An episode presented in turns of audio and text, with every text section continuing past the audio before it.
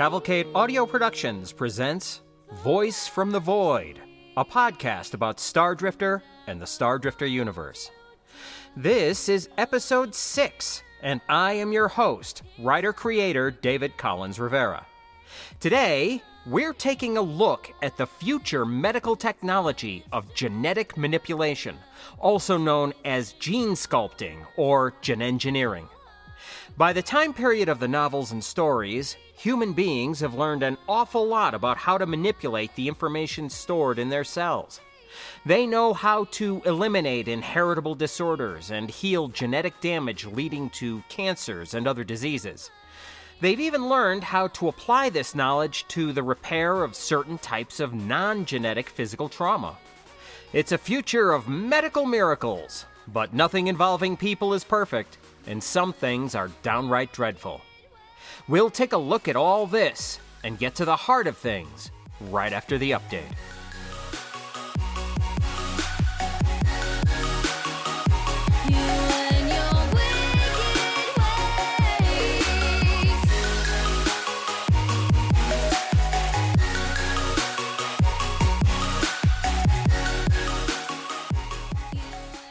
All right, I'm starting to get back some of the old magic regarding draft one of all he surveys. And by magic, I mean stick to itiveness. And by that, I mean I actually am getting some work done. Did I hit my target, which I stated last time, of 80,000 words by this episode? Ha ha! Yes, I did! In your face, dear listener! Of course, part of the success lies in the fact that I took so long to get this particular episode out, but eh, we'll skate over that and bask in the glory. Steady, almost daily work represents an improvement, and all joking aside, that part of the writing process is definitely worth noting. One thing to share right now is that I've entirely deviated from my first draft chapter by chapter plot layout for this book. I don't even consult that thing anymore because it's so far off the mark. When it's time for draft two, I'm going to put together another chapter breakdown, based partly on what the first draft looks like and partly on the structural changes that will, without doubt, be required. However that plays out, I'm winging it for now. So, currently, I'm on chapter 15, just started it today, with a word count of just over 92,000 words. The goal for next time 100,000 words. You heard it here first. Of course, you wouldn't hear it anywhere else, but uh, start a pool, somebody. Can I crack 100K by the next episode? I don't know. We're gonna find out. So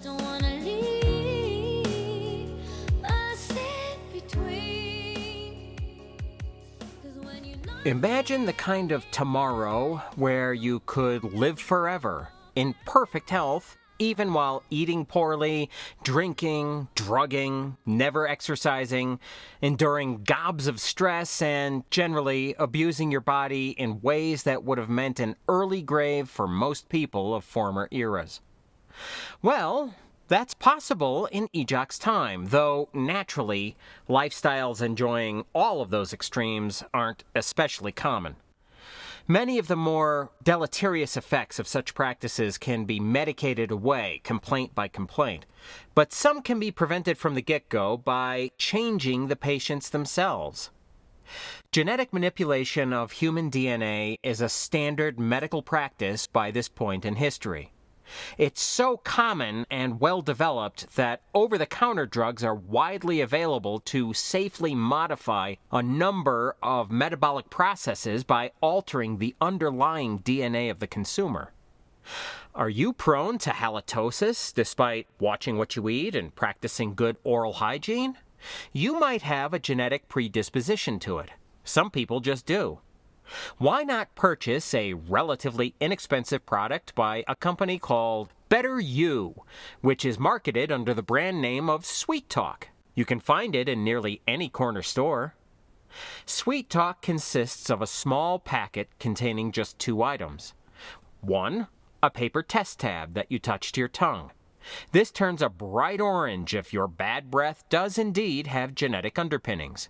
And two, a single piece of chewing gum, which, in addition to flavorings and sweeteners, Tropical Breeze is their bestseller, possesses biochemicals for the delivery of complex molecular strings acting on the consumer's gene code as recombinant DNA. These chemicals effectively swap out that part of the gene structure causing odoriferous breath with gene strings that don't. Or, to be exact, short molecular chain pieces in the epistatic genes required for the condition to exist. One piece of gum, and your predispositional bad breath is gone forever. Understand, though, this represents gene suppression, only affecting the gum chewer, and not some form of inheritable alteration of the genetic code. The consumer's progeny, their children, may still inherit the bad breath gene, and therefore need to buy a packet of Sweet Talk themselves one day. Now, place Sweet Talk alongside products for dandruff, flaky skin, tooth decay, soft nails, the color of hair, frizzy hair, greasy hair, thin hair, kinky hair, straight hair. Hair products represent an industry all their own. And pretty much every other minor common dissatisfaction the average consumer might have with their own body, and you can clearly see the value here. All of these issues can be permanently addressed in the comfort of one's own home or even on the go because you're too busy to be slowed down by fill in the blank. It's a titanic market that, while discouraging repeat purchases of individual products on the one side, inspires brand loyalty for a wide range of them on the other. Sweet Talk is just one gene altering item among hundreds that Better You offers. Some folks won't use any other brand, yet there are dozens of competing companies offering tens of thousands of products utilizing this technology, all of them vying for consumer attention in outer space. For conditions that require more than just a health and beauty aid, one might need to visit a medical specialist or general wellness facility. Are you showing the early signs of Alzheimer's or dementia? Well, actually, that's unlikely since you were probably inoculated against them as a newborn, along with a host of other neurodegenerative diseases. These include neuromuscular disorders such as ALS, MS, and Parkinson's, but also more diverse complaints such as schizophrenia, paranoia, antisocial behaviors related to neuropsychiatric effects, and many more. All of them were likely expunged from your gene code through induced immunization. But assuming you missed those treatments and do indeed test positive for genetically based age related cognitive memory failure, it's really no big deal. A shot to the arm and you're good to go, symptoms abating in just a week or two. Your DNA edited for the sake of health and welfare. Depending upon the exact circumstances, more comprehensive solutions to combat inheritable disorders that utilize gene editing as opposed to gene suppression can be tried. This is an approach that involves more than just inoculations or quick fixes. A person's genome is studied by experts, then teased apart, usually by an AI dedicated to DNA reading and translation. The segment of the code responsible for the disorder is extrapolated, studied, and excised, then replaced by the correct protein sequences entirely on a customized basis. The new code is synthesized through tools such as molecular printers and chemical incubators, then combined with tailored gene suppression techniques that cause the patient's body to skip their natural cell replication sequence in favor of the newly introduced manufactured one. This effectively banishes the disorder from the patient's entire genetic line. Not only will they not get the disease, but neither will their descendants. This sort of long term fix is one that is least intrusive, and therefore preferred by most medical professionals, but only if time allows. Situations where a patient's health is critical call for other, more intrusive and time sensitive methods. In Book 2, Street Candles, Ejoq undergoes a number of critical care procedures, including comprehensive therapy to counter genetic damage from extreme radiation exposure. By contrast, in Book 4, he receives a simple series of shots to deal with a lower dosage of radiation. It is the nature of the patient's illness, the potential for it to be passed down to their children, and the degree of expressed sickness which dictate the treatment and its schedule. Correction of diseases or defects aren't the only improvements that are possible. Cosmetic gene sculpting is a huge part of this branch of medicine. Are you too short? Too tall? Go get a shot, or more likely, a series of them, and in the next several weeks, or months, or even years, depending upon how comprehensive or wide reaching the change is you're looking for, you will grow to become what it is you felt you were missing. Maybe you don't like your eye color, or maybe you want different hair or hair texture. Maybe you're sick of your skin color. You can swap out your reproductive organs, or mix them, or remove them entirely. Maybe you don't like your body at all and want to look entirely different. All these things can be done by this point in history, and most of them are pretty straightforward procedures. Perhaps you'd prefer a coating of fur, along with a tail and a snout. Cosmetic experimentation is not uncommon, depending upon where you are in the galaxy. You can have gills installed and breathe underwater. Complete the package with a fish like tail, and you've become an honest to goodness mermaid. Sure, finding work might be a challenge, but at least you're looking good. Many of these procedures can be forced and made to happen fairly quickly. This is something required for emergency situations, but can also be provided to people who have more money than time. Either way, this sort of extensive genetic manipulation requires physical therapy and rehabilitation, which may or may not negate any time savings. From a social standpoint, acceptance of genetic modifications, cosmetic or otherwise, varies widely. As a general rule, libertine and progressive societies tend to be more accepting than other kinds, but there can be surprising limits to the tolerance and the laws of even these sorts of places. Some nations not only don't allow radical modifications, but don't even allow foreigners to enter if they have any. Whatever the local standards and mores happen to be, nearly all places in the galaxy require records to be kept at every stage of the gene sculpting process, or more accurately, with medical procedures in general. Medical records are encoded into synthetic RNA, used as encrypted molecular data. This is a biological form of storage which appends extra strands onto a person's genome. The body ignores these strands, considering them to be junk DNA, that is, chemical information that, while replicated in all new cells, does not get applied toward the structural formation of the body. New information or edits to older data get copied by a molecular printer and are then suspended in a saline solution to be injected into the patients themselves. All this takes only seconds, the entire process being integrated into a single device known as a Medico reader. It makes obtaining comprehensive, personalized procedures in a sprawling future of outer space expansion much easier, since one's medical history is now entirely mobile. If you have the patient and you have a Medico reader, you have their records. Readers are cheap and easy to come by, being seen in this future time as basic pieces of medical equipment, the way stethoscopes are today. There are numerous security precautions in place for this information, including a high level of encryption on the molecular strands themselves. But there's always a trade off between security and ease of use. The system is not perfect, but is considered adequate by most authorities for general use.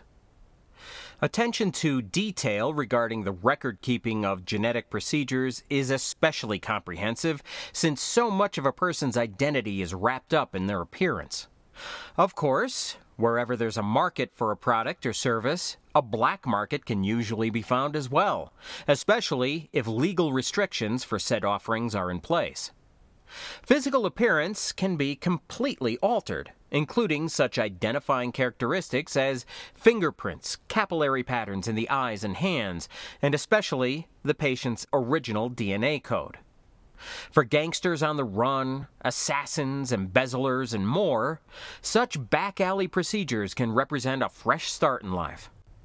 Pretty much any genetic modification can be purchased, in fact, not just those for masking identity.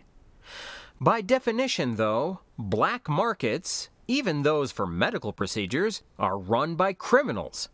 Whatever the patient's motivation, caveat emptor should always be kept in mind. Comprehensive head to toe changes that are both safe and off the books are highly illegal. This means they're also obscenely expensive when they can be found at all. Taken together, this naturally limits the widespread abuse of black market genetic alteration, though it's still a favorite news analysis bugbear and a hackneyed plot device for adventure vids and mystery stories. Book 2 street candles included. The existence of illegal metamorphic gene sculpting is well known by the general public, therefore, even though virtually no one has ever met anyone who's had it done. Then again, how would they know? Gene sculpting isn't limited to people, of course. Plants and farm animals modified to increase yield and hardiness have been produced for centuries. It's actually a massive market right now, here in the 21st century. By Ejoq's time, it's entirely routine. The modification of flora and fauna for the sake of biodiversity on terraformed worlds is not only common, but required. Minor variations in the chemical composition of alien worlds, no matter how well they've been altered to suit terrestrial life on a planetary scale, can cause sickness or sterility in the plants, animals, and microbial life introduced. Each species must undergo some degree of genetic modification, or else their long term viability could be jeopardized. Human colonizers may also require such treatments. Gen engineering wild animals for these worlds, along with their ongoing care and maintenance by wildlife bioscience experts, is big business. Arthropodal species such as insects, arachnids, and crustaceans are given special attention. They are usually among the very first macroscopic animals to be introduced to a new world, and the ultimate health of the place is largely dependent upon theirs. On a larger scale, it's not uncommon to have deer like species or bovine derived herds that are enhanced with extra resistance to disease, violent weather, heavy metals or other mineral based toxins in the soil and therefore plant life, and more. Land based predator species might include varieties of large cats, wolves, big reptiles, bears, and others, all of them crafted with a terrible shyness of humans, even beyond that provided by evolution. Natural animals can become habituated to people over time, losing their fear and becoming a threat. These animals never will, nor can they be tamed and they will consistently avoid contact with human beings at all costs. Aquatic and avian species get similar treatment. Modifications to all these many species are designed to be highly stable so as to prevent genetic drift up and down the food chain that could endanger the entire biosphere. A number of terraformed worlds have experienced biological crises in recent years, and many point to a lack of attention to this very detail as the main cause. Research is ongoing, and improvements in the process are a perpetual goal. Military applications of gene sculpting are generally restricted to rehabilitation and life saving procedures. Radiation exposure or extensive physical traumas are routinely treated with genetic therapies, just as they are in the civilian sector. Modifications for enhanced strength, senses, or reflexes are said by some to be performed for certain elite units, but if so, the existence and intended purpose of these so called super soldiers are highly classified. To date, no military in space has admitted to producing genetically enhanced troops, though many analysts believe every modern military body does so, to one extent or another. An oft repeated horror story, the details of which vary widely from teller to teller, is of a sparsely settled world run by an evil dictator who thought he could boost the productivity of his peasant workers while reducing their social discontent. Many versions of this story state the tyrant had a flu virus modified to deliver a genetic payload that bulked up the average level of musculature in the population while dropping their baseline intelligence. But something went wrong, as something always does in tales like this. The people became animalistic savages, and the dictator's society collapsed entirely. In order to keep the virus at bay, the larger territorial authorities secretly carpet nuked the surface of the world and set up a permanent quarantine. But many versions of this story state there were some survivors of the bombs who now live lives of cannibalistic lunacy among the radioactive wastes.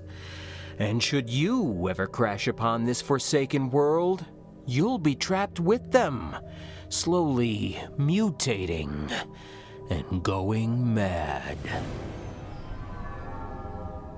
A legend like this illustrates how gen engineering has become part of the larger dialogue of the human race. Being a very common practice that has by now had universal reach throughout settled space, this tech is reflected in the hopes and fears of modern civilization, while simultaneously helping to define it.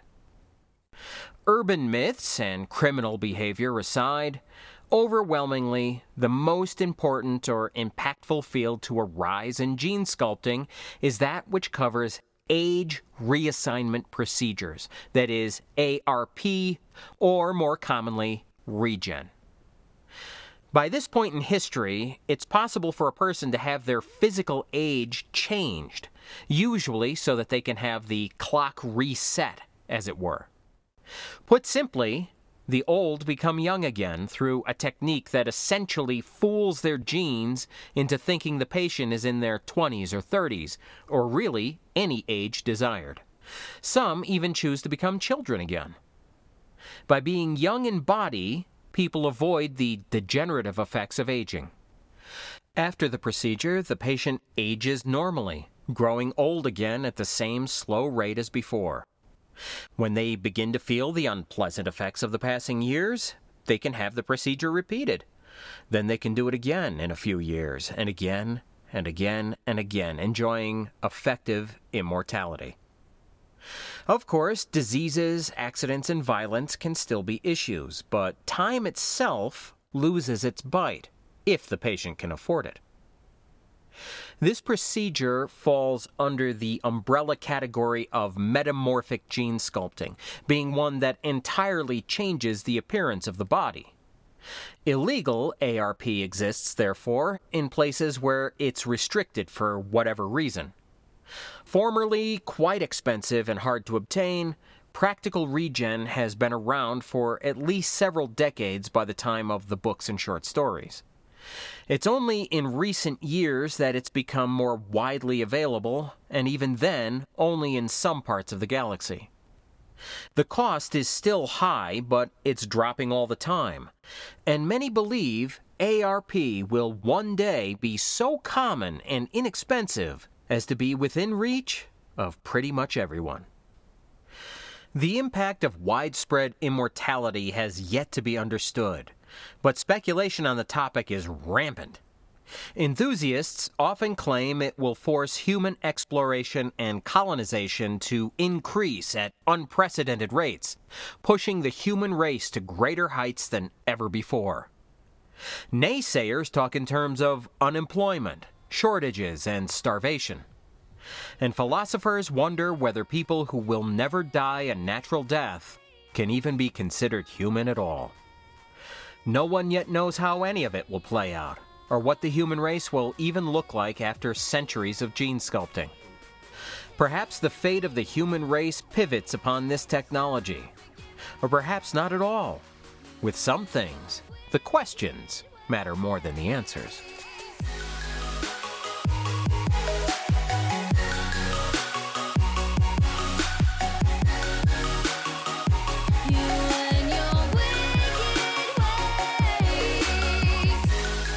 So that's it for gene sculpting, at least for now. It's a huge area of interest in the Star Drifter universe, complicated and ever changing. This topic could probably be the focus of a regular podcast all on its own. So let's consider this a glimpse of the possibilities and limitations of this fascinating branch of medical science. Okay, I got a bit of feedback. My dear friend Deep Geek had a couple questions that were inspired, I think, by episode 3 on Star Jump. Deep Geek writes, Really enjoying Voice from the Void. I have a few questions about the Star Drifter universe. Are there space hobos? I would imagine that even with the low cost cold storage, that everybody would want to beat the fee. Also, regarding data messages that have to go through StarJump, what is the economic difference between waiting for the drone to leave on schedule and people who have the option of dispatching messages instantly? Okay, first one Space Hobos. They do indeed exist in this future, and I talk about them briefly in Book 3 Risk Analysis. One of the characters mentions that she saw a documentary and was horrified to learn hobos are forced to hide for weeks at a time, often sleeping in their own filth.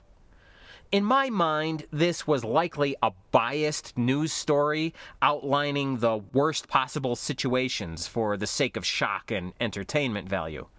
The typical experience would probably be more like camping, since it could go on for days or weeks. People riding the space lanes would not be hard to imagine, and I can even picture Ejoq doing it from time to time. If you're caught, you're likely jailed, or worse, so staying hidden and quiet would be high priorities.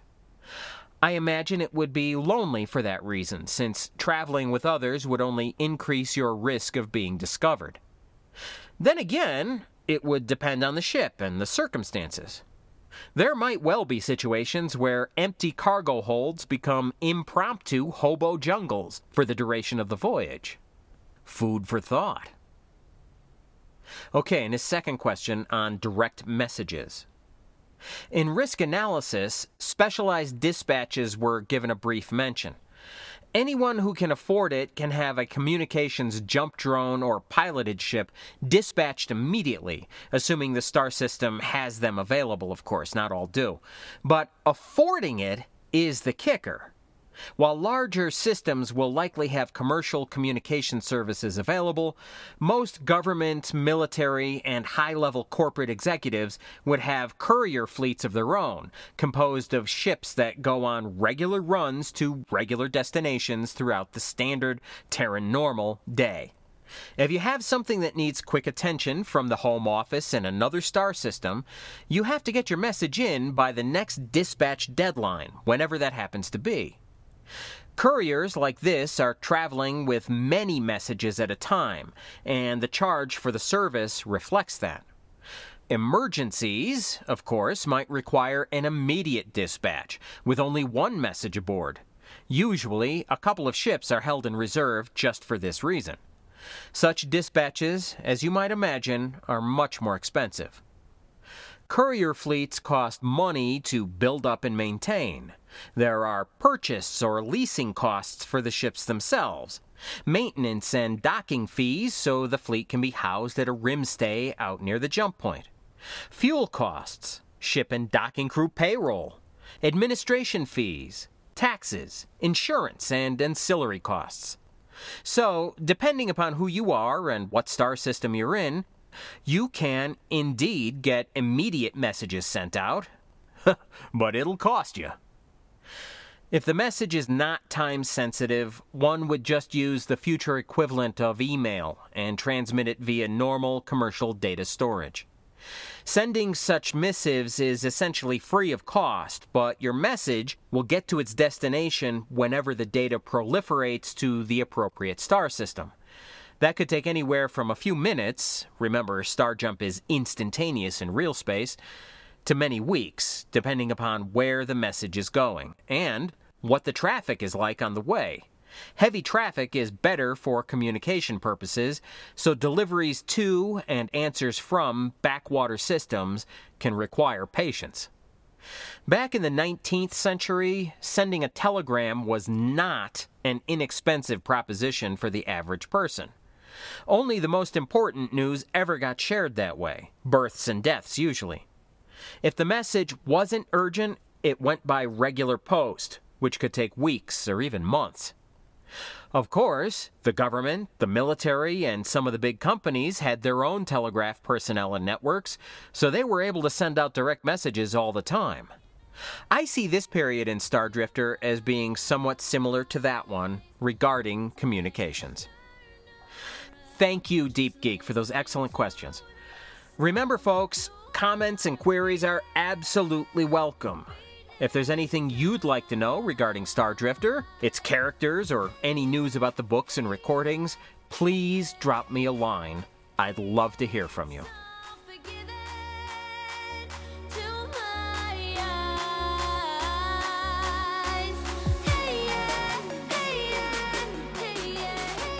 Next time, we'll be looking at a topic that's a personal favorite, no matter how you slice it namely, food. How do you fill hundreds of billions of bellies, scattered as they are in every direction across light years of space? How can so much affordable and nutritionally viable food be produced, processed, and distributed in a timely fashion? What sorts of cuisines are popular in Ejoq's time? And will I have any fabulous recipes to share? Find out the answers to these questions and so many more next time on Voice from the Void. Your touch, I can never feel so much. Don't wanna leave. my You have been listening to Voice from the Void, a podcast about Star Drifter and the Star Drifter universe, written and hosted by David Collins Rivera. The theme music is a piece called Wicked Ways by Killabyte. That's K I L L A B Y T E, featuring Danica Nadeau, and is available through No Copyright Sounds at ncs.io slash wickedwaysid. This podcast contains discussion about fictional works and characters and is not meant to portray any person, living or dead, nor any particular place or situation. Voice from the Void is copyright 2018 by the author and is released under a Creative Commons Attribution Share Alike 4.0 international license. Feel free to use it for any purpose, even commercial, and I encourage you to do so. Thank you for listening. Take care.